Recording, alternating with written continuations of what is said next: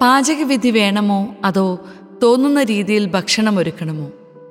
രീതികളും സ്വയം പ്രേരിത ശൈലികളും ഒരുമിച്ച് വേണം നമ്മോടൊപ്പം നമ്മുടെ ആത്മീയ യാത്രയിൽ. ഒരു ബാലൻസിംഗ് ജീവിതശൈലിയെക്കുറിച്ചാണ് എഡി സ്പീക്കിംഗ് ഇത്തവണ സംസാരിക്കുന്നത്.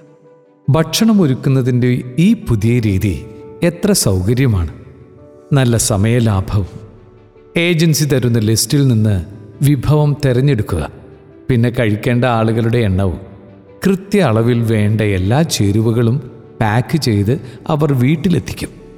കൂടെ വിശദമായ പാചക വിവരണം. ഉപ്പ് ഇറച്ചി കറിവേപ്പില തുടങ്ങി എല്ലാ സാധനങ്ങളും ചെറിയ പാക്കറ്റുകളിലാക്കി. പാചകം എന്തെളുപ്പം? തയ്യാറാക്കിയ ഭക്ഷണ കിറ്റുകളുടെ ഈ പുതിയ രീതി എന്തെളുപ്പം? സോഫി ഏറെ വാചാലമായി തുടർന്നു. ഷോപ്പിങ്ങിന്റെ ആവശ്യമില്ല. സാധനങ്ങൾ പാഴാക്കേണ്ടതില്ല. രുചികരവും ആരോഗ്യകരവുമായ ഭക്ഷണത്തെക്കുറിച്ച് നമ്മെ ഉപദേശിക്കാൻ വിദഗ്ധരുണ്ട്. ഇത് കേട്ടുനിന്ന ആൻ ഏറെ അസ്വസ്ഥയാകുന്നത് എനിക്ക് കാണാമായിരുന്നു. പിന്നെ ഇതെന്തു ബോറാണ്? ആരോ മനസ്സിൽ കണ്ട വിഭവം. പിന്നെ അവർ എല്ലാം നിർദ്ദേശിക്കുന്നു. നമ്മുടെ അത്താഴം നാം പ്ലാനിട്ട് പഴയ വിഭവമാണെങ്കിലും ഓരോ തവണയും ചെറുമാറ്റങ്ങളോടെ തയ്യാറാക്കുമ്പോൾ അതിനൊരു ഗുമുണ്ട് ശരിയാണ്. ഇതിൽ പാഴാക്കലും അനിശ്ചിതത്വവും പിരിമുറുക്കവും ഒക്കെയുണ്ട്. പക്ഷേ എന്റെ അടുക്കളയിൽ എന്റെ അത്താഴം സ്വയം പാചകം ചെയ്യാനാണ് എനിക്കിഷ്ടം. ഒരു പാവയായി മാറാതെ എവിടെയോ എനിക്കറിയാത്ത ഒരാളാൽ റിമോട്ട് കൺട്രോൾ ചെയ്യപ്പെടാൻ എന്നെ കിട്ടില്ല. വാവ് അതൊരു പൊട്ടിത്തെറിയായിരുന്നു. ശരിയാണ്. ഇഷ്ടങ്ങളുടെയും തനതു രീതികളുടെയും കാര്യമാകുമ്പോൾ മനുഷ്യർ ഏറ്റുമുട്ടും. ഏതായാലും വ്യത്യസ്തമായ രണ്ട് സമീപനങ്ങൾ. സ്വയം പ്രേരിത പ്രാർത്ഥന എന്ന വിപ്ലവം കരിസ്മാറ്റിക് നവീകരണം ഒരു വലിയ മാറ്റവുമായി വന്നു. അതിലെ ഒരു പ്രധാന സന്ദേശം ഇതായിരുന്നു. ദൈവം നിങ്ങളെ സ്നേഹിക്കുന്നു. നിങ്ങളായിരിക്കുന്ന രീതിയിൽ നിങ്ങൾക്ക് തോന്നുന്നത് പോലെ പ്രാർത്ഥിക്കാം. പരിശുദ്ധാത്മാവ് നിങ്ങളെ നയിക്കും. അത് മനോഹരമാകുകയും ചെയ്യും. അതിനു മുമ്പ് എങ്ങനെ എന്ത് പ്രാർത്ഥിക്കണമെന്നും ആത്മീയതയുടെ മറ്റെല്ലാ കാര്യങ്ങളും വിദഗ്ധർ നമ്മോട് പറഞ്ഞു തരുമായിരുന്നു. ഈ ആത്മീയതയുടെ വരവോടെ സ്വന്തം പാതയിൽ സഞ്ചരിക്കാൻ വലിയൊരു സ്വാതന്ത്ര്യം കൈവന്നു. റെഡിമെയ്ഡ് പ്രാർത്ഥനകളുടെ കാലത്ത് എല്ലാവരും അച്ചടിച്ച പ്രാർത്ഥനകളാണ് ഉപയോഗിച്ചത്. സഭാധികാരികളുടെ അംഗീകാരമുള്ളവ മാത്രം. എന്റെ ഒരു ഓർമ്മ ഒരു കോളേജ് ഗ്രൂപ്പിന്റെ ഭാഗമായി സംഘടിപ്പിച്ച ഒരു പ്രാർത്ഥനാ ശുശ്രൂഷയാണ്. എല്ലാവരും ഓരോ പ്രാർത്ഥന ചൊല്ലേണ്ടിയിരുന്നു. ഞങ്ങളുടെ ആനിമേറ്റർ സിസ്റ്റർ മുൻകൂട്ടി തന്നെ ഞങ്ങൾക്ക് നിർദ്ദേശം തന്നു. പ്രാർത്ഥനകൾ നേരത്തെ എഴുതിത്തരണം. ഡയറക്ടർ അച്ഛന്റെ അടുത്ത് കൊണ്ടുപോയി അംഗീകാരം വാങ്ങേണ്ടതുണ്ട്. പ്രാർത്ഥനയിൽ വിശ്വാസത്തിന് വിരുദ്ധമായി ഒന്നും ഉണ്ടാകരുതല്ലോ. അച്ഛൻ അത് പരിശോധിച്ച് പറയും. ഈ പശ്ചാത്തലത്തോടെയാണ് ഞാൻ ആദ്യ നവീകരണ സെമിനാറിലെത്തിയത്. അവിടെ ഒരു മാതൃകാ പ്രാർത്ഥനാ യോഗമുണ്ടായിരുന്നു. എല്ലാവരും ആത്മാവ് നയിക്കുന്ന പോലെ പ്രാർത്ഥിക്കുക എന്നതായിരുന്നു നിർദ്ദേശം. ഇത് കേട്ടപ്പോൾ എന്റെ ഒരു അസ്വസ്ഥത എന്തൊക്കെ വിവരക്കേട് ഇവിടെ കേൾക്കേണ്ടി വരും? എന്നാൽ പ്രാർത്ഥനകൾ അപ്രതീക്ഷിതമായ ദിശകളിലേക്ക് പോയി. അതിശയിപ്പിക്കുന്ന ഒരു അഭിഷേകം ആ നിമിഷങ്ങൾക്കുണ്ടായിരുന്നു. അവിടെ എല്ലാവർക്കും എന്തുമാകാം എന്നായിരുന്നെങ്കിലും എല്ലാം വളരെ മനോഹരമായിരുന്നു. തുടർന്ന് കർത്താവിൽ നിന്നുള്ള സന്ദേശങ്ങൾ പങ്കുവയ്ക്കാം എന്ന നിർദ്ദേശം വന്നു. പങ്കെടുത്തവരിൽ ഭൂരിഭാഗവും കോളേജ് വിദ്യാർത്ഥികളായിരുന്നു. എന്നിട്ടും അവർ ഏറെ പ്രചോദനകരമായ ദർശനങ്ങളും വചനങ്ങളും ചിന്തകളും പങ്കിടാൻ തുടങ്ങി. അതിശയകരമെന്ന് പറയട്ടെ അതിന് മനോഹരമായ ഒരു പാറ്റേൺ ഉണ്ടായിരുന്നു. വലിയ നിയന്ത്രണമൊന്നുമില്ലാത്ത സ്വാഭാവികത ഏറെ മനോഹരവും സമ്പന്നവുമാകുമെന്ന് ഞാൻ ആദ്യമായി മനസ്സിലാക്കി. അടുത്ത ആഴ്ച അവിടെ ഒരു പ്രതിവാര പ്രാർത്ഥനാ സമ്മേളനത്തിന് തുടക്കമായി. ആത്മാവിൽ ചരിക്കുമ്പോഴുള്ള അപ്രതീക്ഷിത ആശ്ചര്യങ്ങളുടെ ഒരു തുടർയാത്രയായി അത്. സാധാരണ മീറ്റിങ്ങിന് നേതൃത്വം നൽകുന്നയാൾ ഒന്ന് തുടങ്ങി വയ്ക്കും പിന്നെ പലരും പാട്ടുകൾ നിർദ്ദേശിക്കും.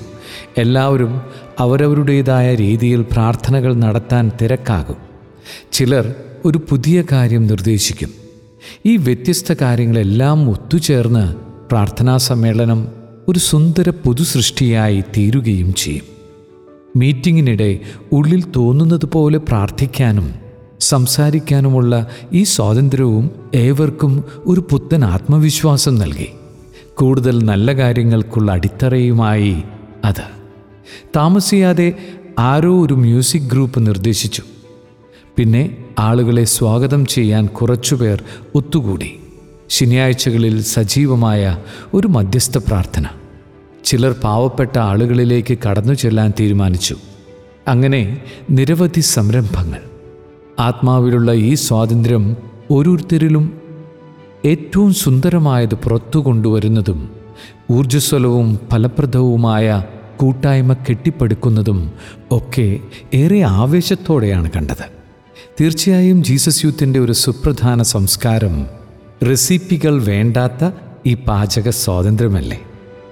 ആഴങ്ങളിലേക്കുള്ള വിളി. ഒരു ദിവസം ജെറി അവരുടെ തിങ്കളാഴ്ച കൂട്ടായ്മയെക്കുറിച്ച് സംസാരിക്കാൻ വന്നു. ഞങ്ങൾ പതിവായി കൂടുന്നു. എന്നാൽ ഇപ്പോൾ മിക്കവരും ആഴത്തിലുള്ള എന്തെങ്കിലും ആഗ്രഹിക്കുന്നു.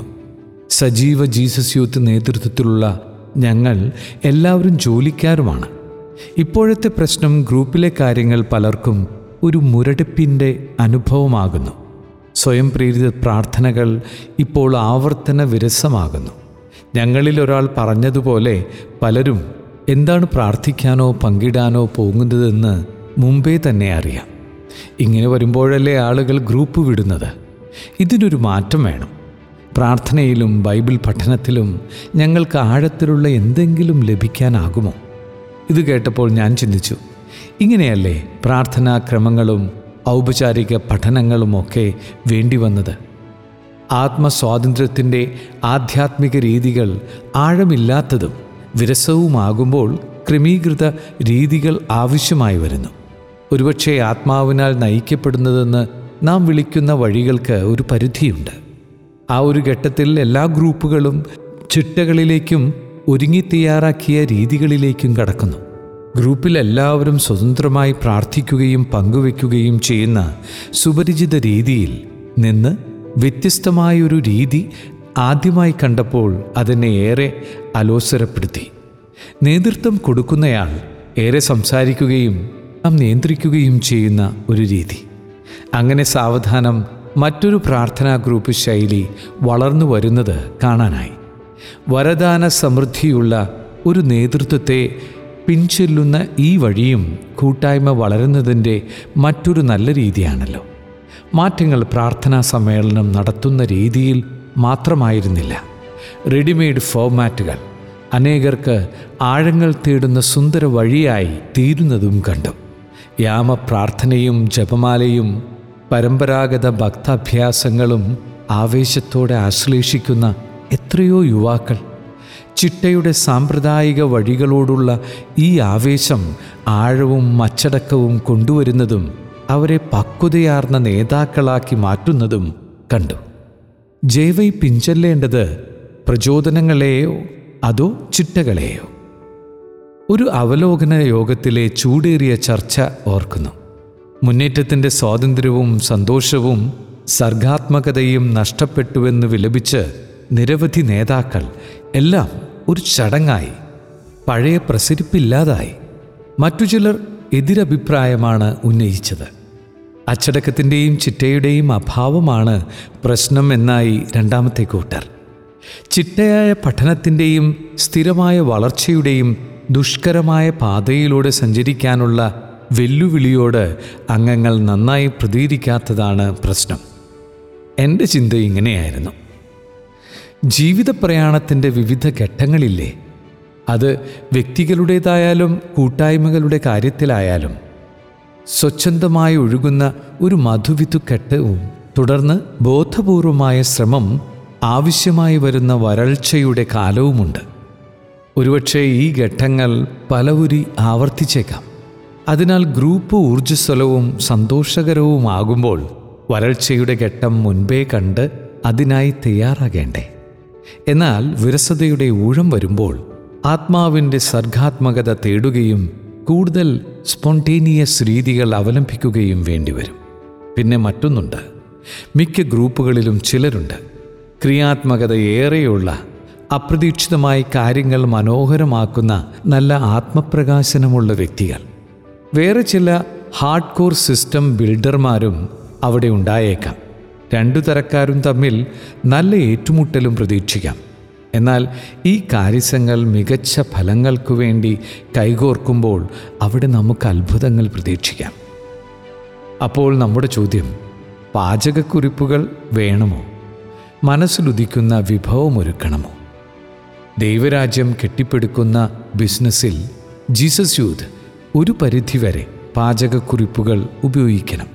എന്നാൽ ആത്മാവിന്റെ രുചിക്കൊത്ത് മുന്നേറാൻ തീഷ്ണതയുള്ളവരുമാകണം. ഒപ്പം അപ്രതീക്ഷിതമായവയ്ക്കും പുതിയ മുളകൾക്കും എപ്പോഴും ധാരാളം ഇടം നൽകുകയും വേണം.